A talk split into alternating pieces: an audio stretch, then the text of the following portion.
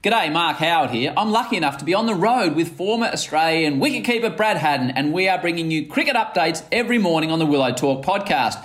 Here is a little preview of the show. For more episodes, click on the link in the description, hit the follow button, and you won't miss a sec. Good on you, crew. Start your day off on the front foot. Beautiful drive. Ripping start. Cricket news, views, and behind the scenes action. Well, this is going to be good. This is Willow Talk Daily with Howie and Hads. Welcome along to Willow Talk. If you're an Australian fan, well, you probably didn't want to get out of bed this morning. The Australians absolutely smashed the Kiwis three for 200. Australia all out for 111 a record 89 run win for the Kiwis. They snapped the hoodoo. Brad Haddin, good morning to you. Happy birthday. But that's about as much as we've got to celebrate. Yeah, and Howie, happy birthday to, to you. Wow, what what a result. Um, New Zealand, no one's seen that coming. They, they were outstanding. They've nearly played the, the perfect T20 game. That They got the momentum from that first over of Finn Allen. Wow, what about that 42 off 16 balls? But they, they just totally dominated every aspect of the game. That they were just clinically outstanding. Yeah, it was extraordinary at the game because I was uh, I was sitting next to Ian Smith for the first five overs, and the New Zealand media manager, a guy called Willie Nichols, brother of Henry, lovely fella, slick Willie. He said, "Mate, watch out for this Finn Allen. Because he's going to do stuff that you don't appreciate. And you think, well, he's in the side for Martin Guptill. He must be impressive. But you didn't expect to see him just smoke Mitchell Starc in the first over 14 or 16 or whatever it went for. And from there, the momentum was the Kiwis, and they did not hand it up all night. Yeah, just the, the way Finn Allen went about in that that first over, it, it just typifies what a New Zealand team are all about. They're really well played. They look at their analytics, and he just stood perfectly still to Mitchell Starc, opened up his front leg, and just took him on straight down the ground. And the momentum they got from that over, I, think everyone was a bit in shock. I think Mitchell Starc included that the Australians went, wow, we're, we're in a contest here. And it, it's interesting. They, they just could never get the momentum back at all um, from that point of uh, time. Conway then was allowed to get into his innings, but Finn's 42 off 16 balls was just some clean hitting and just took the game straight away from Australia. When I had a chat with him in the innings break, he said to me, "Oh, get me get a shot of my mullet in." That was the first thing he said. So he's a very friendly, relaxed character. And I, I said to him off air, "You know, is this is this the biggest crowd you've played in front of?" And he said, "Oh, how many do you think's here?" I said, "Oh, there'd have to be 40. He said, "Yeah, probably by thirty nine thousand six hundred. Then, like he was, he was just a relaxed, cool character. But as you said, Conway, and then I guess their fielding was outstanding. Uh, well, actually, uh, we're going to have to do it. We're going to have to do it, Hads, for all the Kiwi fans out there. if you're an Australian fan, hit plus 10 on the podcast and you can miss it. Here's the winning moment. Conway is underneath it. Is this the moment New Zealand can finally celebrate? They certainly can. And that is a good old fashioned hiding. 13 years since they've beaten Australian white ball cricket on Australian soil. The Australian performance with the bat, I guess when you're chasing down 200, everything needs to go right, and it went wrong from the start. When David Warner gets one off his pad onto his shoulder, onto his bat, onto the stumps, and Smitty beside me jumped through the roof, um, it, it, was always going to be tough from there. Yeah, it was. Australia were three for 37 in, in the power play, and and it didn't get any better from there. David Warner had a, a bit of bad luck, um, but in saying that, Kiwis created all all the luck. The, the stories about how well they played, and, and you talk about Finn and Conway. Um, New Zealand haven't won in 13 years, but these players, Conway and Finn, haven't got the scars of that. They're, they're new in, in, into the team.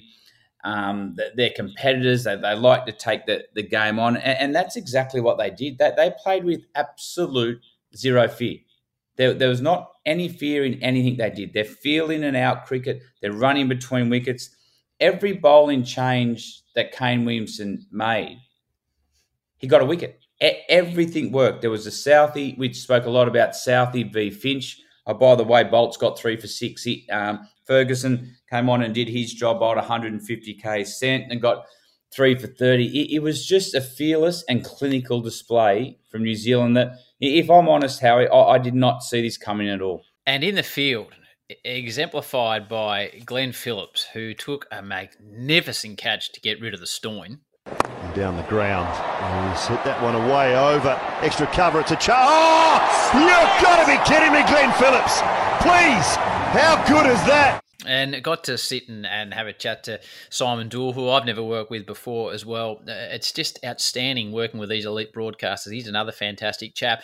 But the other killer, and the, the CricViz boys, the Boffins, were sitting there uh, telling me what was going on. And they're again out in Sydney tonight. They were having a couple of shandies, but uh, they're probably shut down. Uh, last night, they had a pretty early night, the CricViz boys. But he was telling me in last World Cup that South Africa only lost one game in the qualifiers, but got smacked in that game. So net run rate kept them out of the semi-finals. And now for Australia, they need to beat England as well as everybody else, and they probably need New Zealand to beat England. Otherwise, the net run rate, even if we were to go through and not lose another game, could still come and bite us, has he? Yeah, hundred percent. We lost by eighty-nine runs, so that's going to take a huge hit on, on our net run rate, and, and, that what that also does, Howie, that that's a, a mindset change where Australia have got to be really careful of. You, have got to go out now and, and make sure you win the game, but you you got to make sure you're not thinking too far ahead all the time because that that's when the game can, can come back and bite you. So it's tough to lose the first game. Um, I, I, think Australia will just have to wipe this off. They'll, they'll, just it'll be a real quick debrief. Get out. Our plans are still intact. Um, we've planned well for this World Cup. We, we just all had an off night. Um, we weren't allowed to play well, but that net run rate now does become a tricky situation. Quick break here. We've still got to talk about India, Pakistan. I need to ask you about the West Indies because I saw them bundled out of the World Cup. We might take you behind the scenes in the commentary box as well on Willow Talk. Hi, this is Glenn Maxwell. This is Willow Talk. Hads, I was privileged to be in Hobart for the two double headers down there. So I saw the West Indies, saw Scotland, saw, saw Ireland and Zimbabwe and saw Ireland knock over the West Indies. And I was working with Ian Bishop, proud West Indian. Samuel Badree, he's won the cup twice. Carlos Brathwaite, another proud West Indian, he's won the cup. They were absolutely shattered. And They were explaining to me the reaction at home and the disappointment and, and disgust in some ways. It, it was fantastic for Ireland and seeing the associates and the passion, like the Zimbabwe crowd down there.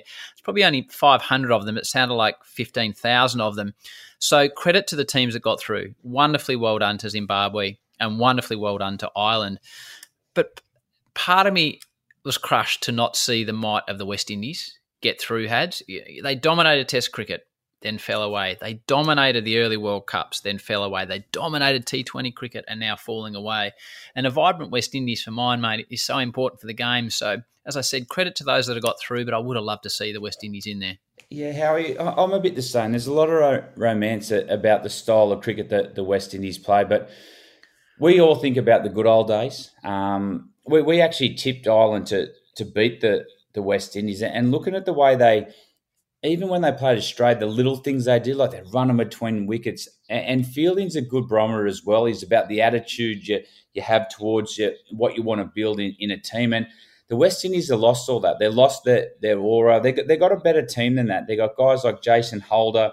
Nicholas Pooran didn't didn't fire a shot at well. There, will there'll be a big review, and and, and I think the president of West Indies Cricket has come out. There's mm. going to be a big review, and and I hope so because we, we need them strong. Um, when they're at their best, they, they played an entertaining brand of cricket, and, and that they were the first real true entertainers of the game, and and that's what we expect from it. So the real disappointing thing for me is I'm okay. Teams lose games. It's just the style in which the the West Indies are losing their games, which is disappointing to me. Yeah, it was a great shock to a lot of people at the ground, but as I said, well done to the teams that went through.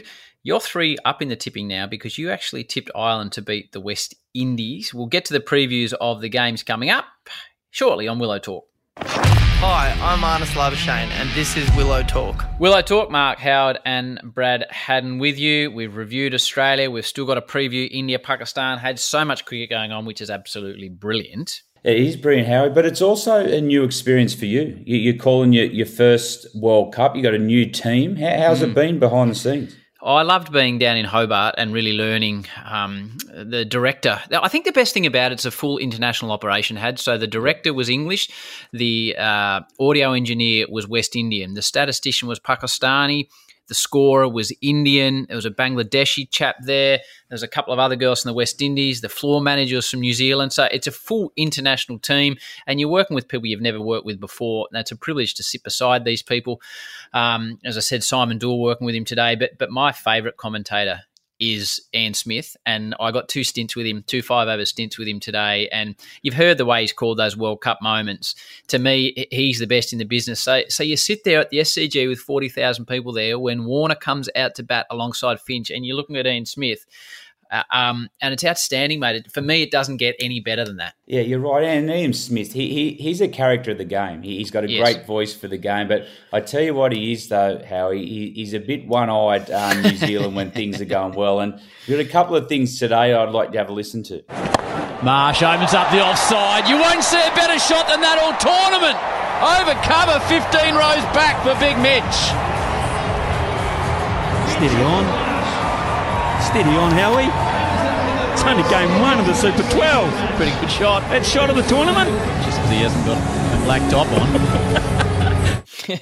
yeah, to be fair, I probably did go a bit early with shot of the tournament, but I'd, I'd, done about nine games at this stage, so I needed to go shot of the tournament so far. But he's a passionate, passionate man, Smitty, and he's come over here and worked with us for Fox time and time again. Yep. Uh, they hadn't won an international game of cricket since 2013, so uh, Australia are chasing 200 there's seven for stuff all, and Smitty's still going, oh, gee, gee, you know, Pat Cummins, he's a good hitter of the ball. I'm like, come on, Smitty, you're home, you're home here. And he was, when Warner was knocked over, uh, I think he struggled to keep a lid on it. Let's just see what this is hit. Bat, pad, bat, stumps. Bet against that, Howie. Bet against that. He's giving it to me in the box. I love him. He, he, he is a star. So I thought I had the day off today. Um, as you said, it's your birthday and my birthday, Hads, but I've uh, been told that I need to head myself back to Hobart, where I've come from, for Sri Lanka Ireland. So up next, we'll preview that and the massive game between India and Pakistan. Don't miss an episode of Willow Talk Daily. Just click the favourite button on the listener app. All right, Hadsy boy.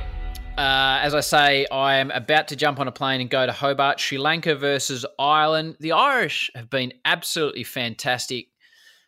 I'm not sure they can roll Sri Lanka, but they've had the experience of playing down in Hobart. You tipped them to beat the West Indies. Are you tipping another upset? No, not this time. Um, I, think Ireland can can cause an upset th- through this stage of the tournament. Uh, they're, they're, one team that when they get on a roll, that that they enjoy their cricket, they enjoy each other's company, and and it was a pretty convincing win against the, West Indies. They they won one down. Um, another cult hero of the game, Stirling, batted right through. We we know how. Uh, impressive he can be. But I, I just think um, Theekshana and, and Jermaine Hasaranga, the spin will just be too classy for the Irish.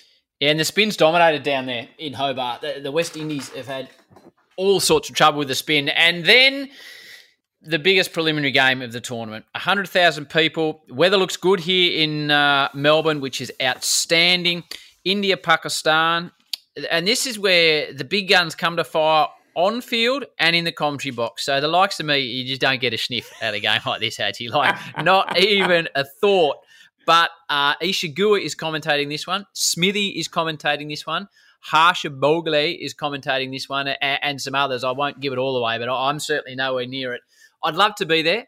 Um, I saw India play Pakistan in the Commonwealth Games in Delhi in hockey in 2012 when there was a very small Pakistani contingent and a big Indian contingent because it was in Delhi. And there was probably only 20,000 people there, and it's indelibly burnt into my brain the passion and the excitement and the fervour for that game. So y- you could tell us what it's like playing against these teams separately, but but two non-home nations to draw 100,000 in a sellout in 20 minutes. I hope people understand this will be one of the great sporting events Australia's seen for a very long time. This is going to be a very special event, Harry, especially on, on home soil where we talk a lot about the passion that the Pakistani cricket team and the Indian cricket team have for the game and the country has for the game. We're, we're getting a first hand look at this. There's going to be 90,000 people there. And we can go through both teams. We there's class on, on both sides. You've got Afridi, you, you got Babar, you got all the guns of, of India, um, Kohli and the likes. But where this game will be won is who can control their emotions the best. The, the stadium will be electric, and it's who can bring themselves back to even keel and play on skill and not emotion. Because there's a lot that goes into to this contact um, contest, and we're going to see that firsthand in Australia. So whoever can get themselves on that even keel to start with, th- this is going to be an amazing event. Afridi, Azam, Rizwan at the top of the order. Then you've got Kohli in there, and the batsmen they've got Rohit Sharma at the top of the order. They're, they're just powerhouses both sides. I'm going for India because they seem to get the job done over Pakistan traditionally, but for no other reason than that. The only reason I'm going to go India with you also is because the wicket. If it was in the subcontinent, we've seen Pakistan get over India last time in, in the 2020. I think India will play the conditions at the MCG a lot better. It's a bigger ground. Um, there'll be a little bit more bounce than than what the Pakistanis are, are used to. And, and I think India, having toured here a number of times, will suit the conditions better than Pakistan. Well done, Hadsy. We'll be back tomorrow morning for Willow Talk. Happy birthday for you. Have a fantastic day. Yeah, back at you, Howie. Peace. Don't miss an episode of Willow Talk Daily. Just click the favourite button on the listener app. Listener.